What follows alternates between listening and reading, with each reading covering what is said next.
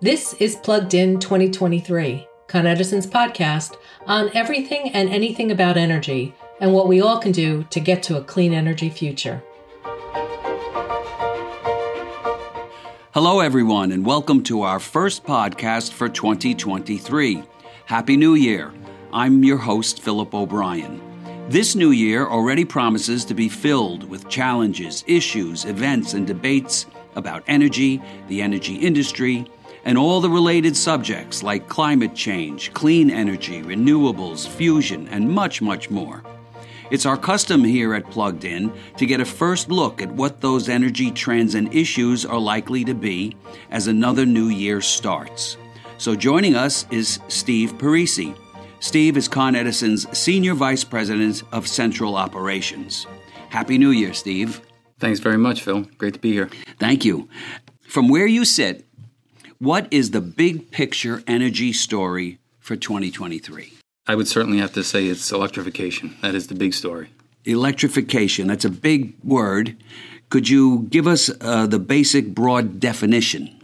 Yeah, so really, electrification is the things today that burn fossil fuel, gas, things the way you uh, put what you put in your car, the way you heat your home. Those methods are going to be electrified, meaning they'll be charged with electricity. You'll use things that store electricity in your daily lives. So, cars, your heating systems, all become electrified. So that comes the source from our electric grid. And why is that important for us, Con Edison, as an energy company, and also for our customers?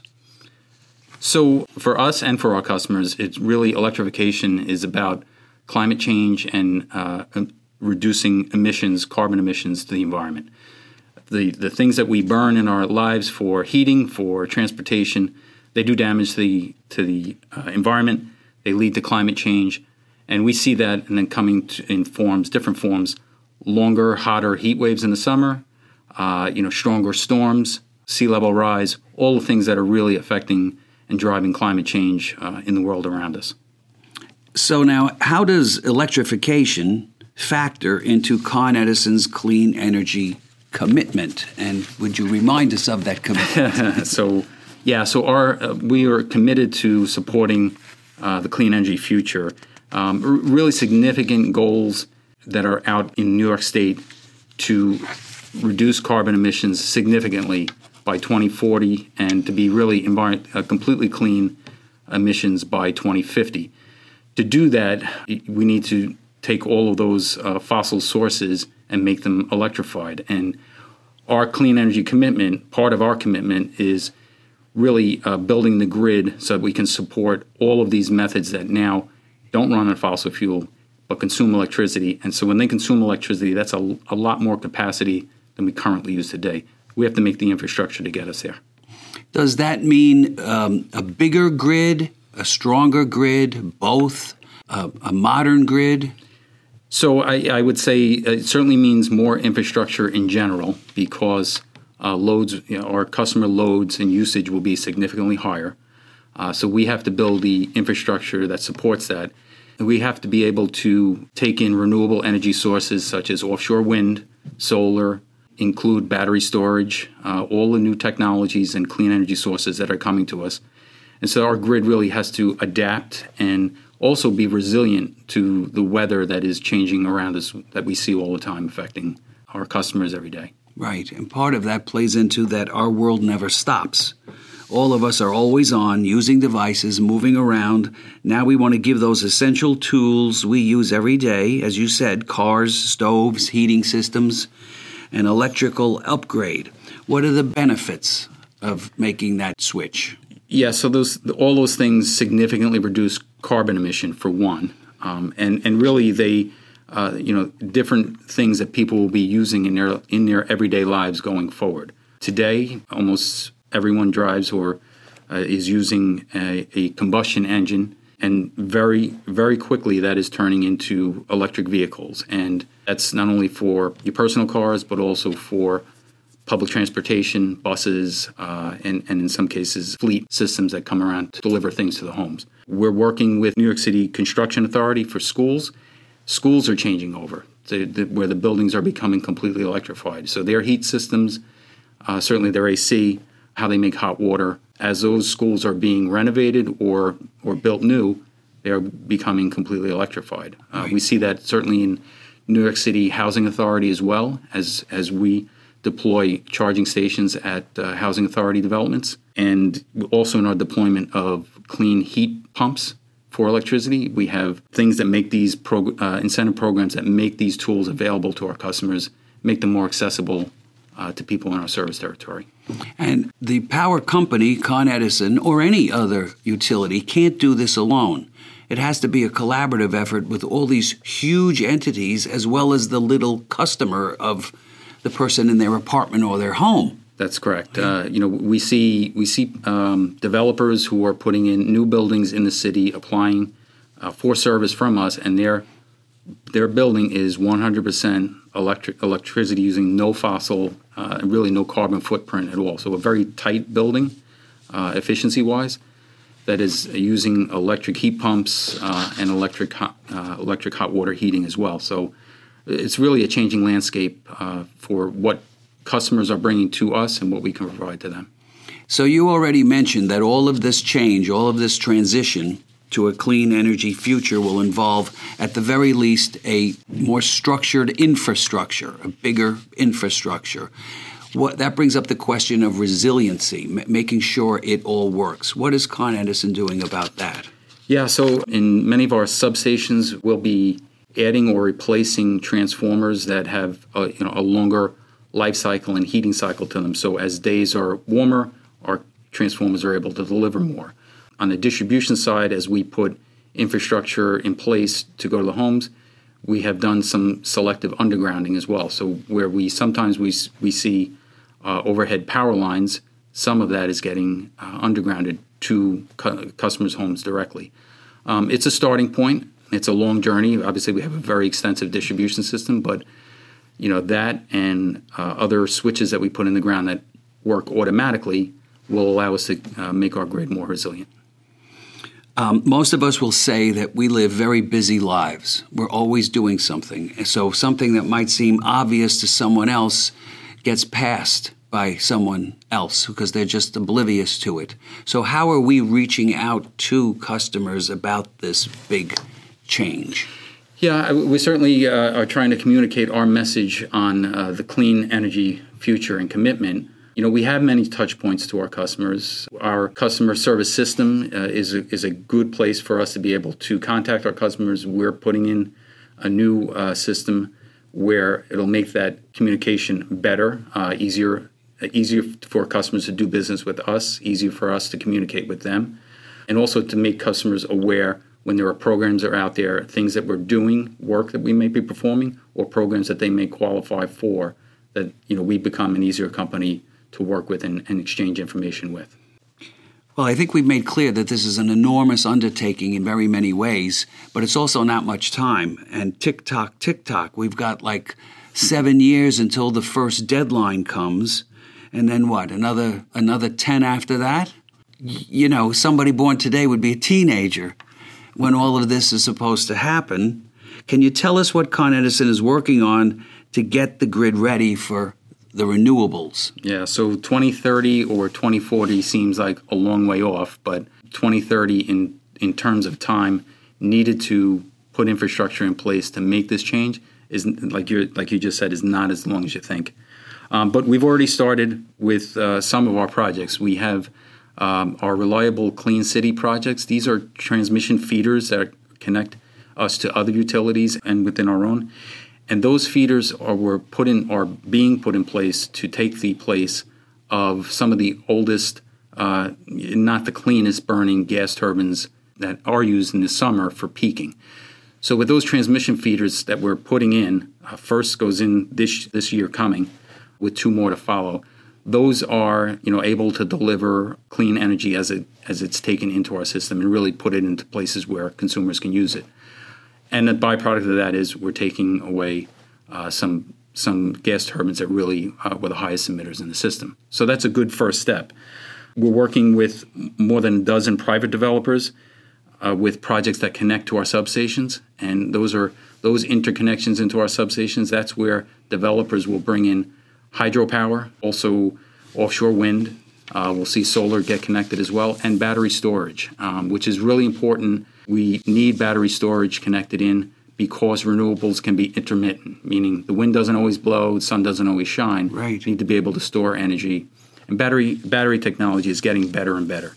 We're also designing new substations, not only to provide additional capacity, uh, but they also they also adopt renewable energy and, and really help us to provide it to our customers at the local level. So, to you know, as customer usage goes up, we do need more substations closer to the customer, and that really helps us to make sure that we can meet their energy needs.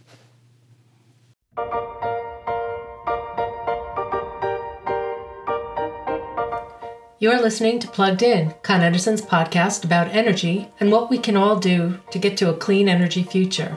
Did you know this year marks Con Edison's 200th anniversary?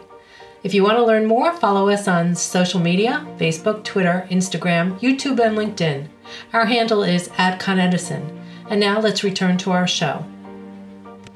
We're back and talking with Steve Parisi, Con Edison's Senior Vice President for Central Operations, about 2023 energy trends. And Steve, what comes to my mind after you really insightfully were, were explaining all of this is um, a, a, utility like Con Edison does not stand alone. We're all connected around the country to each other. We could get electricity from Canada, we could get it from the Midwest. So everybody's sort of connected, or in fact connected. Does does the work towards a clean energy future depend on those other regions? So you're right. We are uh, very interconnected. Um, offshore wind comes into Long Island. Long, Long Island uh, connects into our system as well. We have hydropower projects, uh, large transmission projects coming from up from Canada uh, down into New York that will deliver hydropower right into you know some areas in Queens. So that really gives you an idea of how connected we are. Um, and and you need a, a many sources, uh, many connections to other states, uh, really makes the grid more reliable, but it also gives you far greater access to renewable energy and energy sources that really that can come into New York because New York is very much a load center. Mm-hmm. And the dependability of some of those other places, for instance, for solar, you've got you've got uh, you know the Southwest, which probably correct me if I'm wrong, has more solar yeah, so uh, consistency uh, than other places. Large, large solar footprint uh, in the Midwest. Upstate New York has a, a high uh, wind density, and we want to get that power to be able to flow into a load center like New York is. Same thing off the shores shores of Long Island. So tell us, what does the grid of the future look like? We've we've got to that date in 17 years, and and what are we seeing or diff- or doing that might be different? Uh, so I would say certainly substations that are supplied by renewable energy, receiving that renewable energy. Um, so we, we will have more of them um, and making those interconnection points. Uh, there will be additional capacity at substations that are local in the community. The distribution system will be reinforced, uh, additional capacity, and customers will be having chargers close to their homes or in their homes or in their neighborhoods that they can charge electric vehicles. Homes and, and buildings will be pow- will be heated by heat pumps and other electrified uh, sources for heat. So, Steve, we've been talking about the scope of these changes, the intricacy of it, the the science and engineering of it. What about the cost? There is a significant investment for us to make, um, and we'll do that as efficiently as possible and, and pick the right projects uh, really to meet our customers' energy needs. We're committed to affordability for our customers. Uh, we know that our customers depend on us and, and they need help for us to look out for their best interests. Um, the proposed new rates will provide some additional benefits for low and moderate income customers. And as we're making that investment in our infrastructure, we will really make look to have that um, costs be evenly distributed so that it doesn't really fall on the low and moderate income customer uh, significantly. This new year, 2023, Steve, Con Edison has an application in to raise the charges for services. Could you explain how that works and why it's so needed? Sure. Every few years, uh, we apply for our rates with our regulators, and that is really uh, setting out a plan that looks at the horizon of what will be needed in our, in our energy systems. And, and in doing that, uh, as we've been talking about, is really looking at the infrastructure that's needed to be built to achieve the clean energy future. So that is a part of our rate plan that uh, we work with our regulators. And really, that is to make the right investments for our customers. Um, and because we are, you know, making a switch, we have uh, clean energy commitments to meet and that investment is necessary.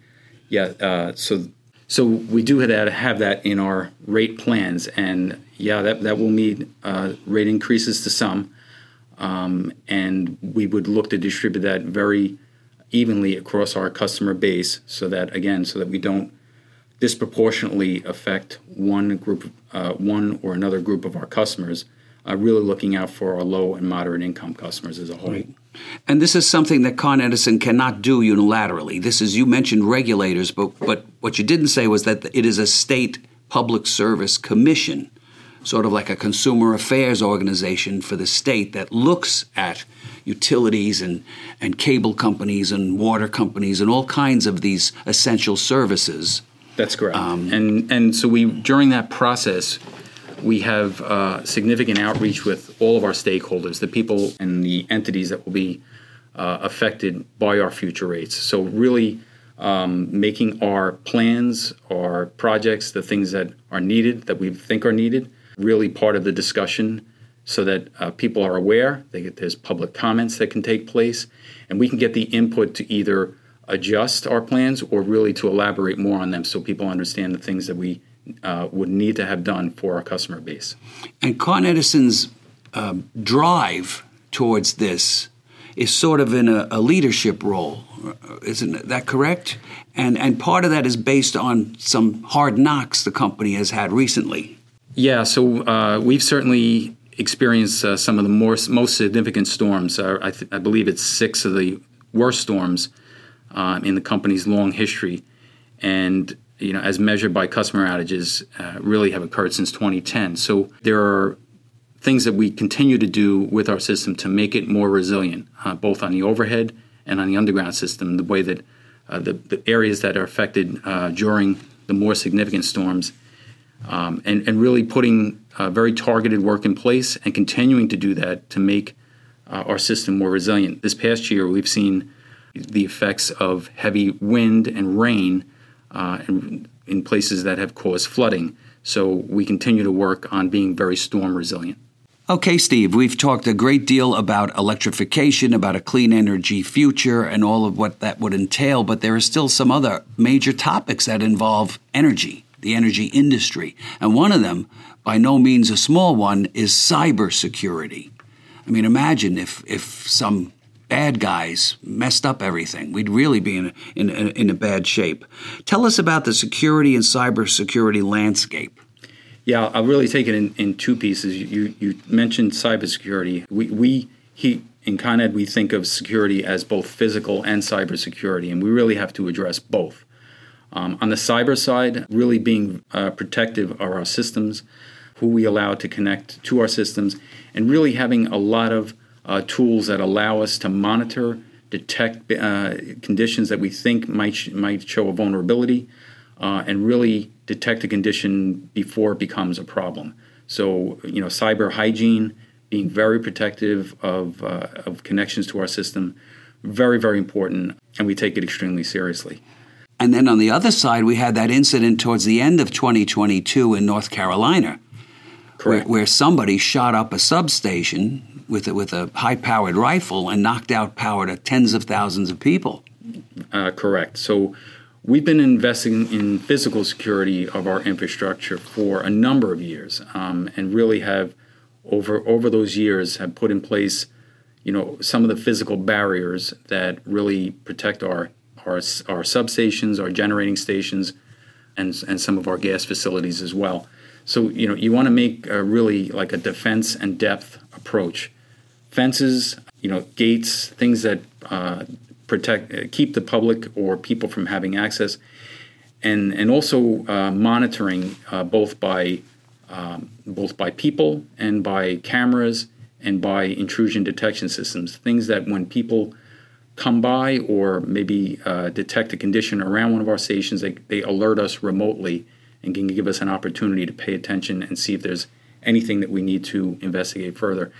The other part of physical security is really our own people, our employees, and, and the public at large, too. Our employees are very attuned to security conditions. Um, you know, you, you, really have to be vigilant uh, when you're working at our facilities or around our facilities or really driving around New York. And when, when something doesn't look right, you know, there's contacts that we have within the company that allow us to go to law enforcement or to deploy our own security personnel to check and see if a condition needs to be paid attention to. So our employees really help us with that. Um, and then there's the technology behind it as well. Okay, Steve, for a final question, tell us what you think is the most promising energy innovation on the horizon. There's a few. So some are near term and some are further off. Okay.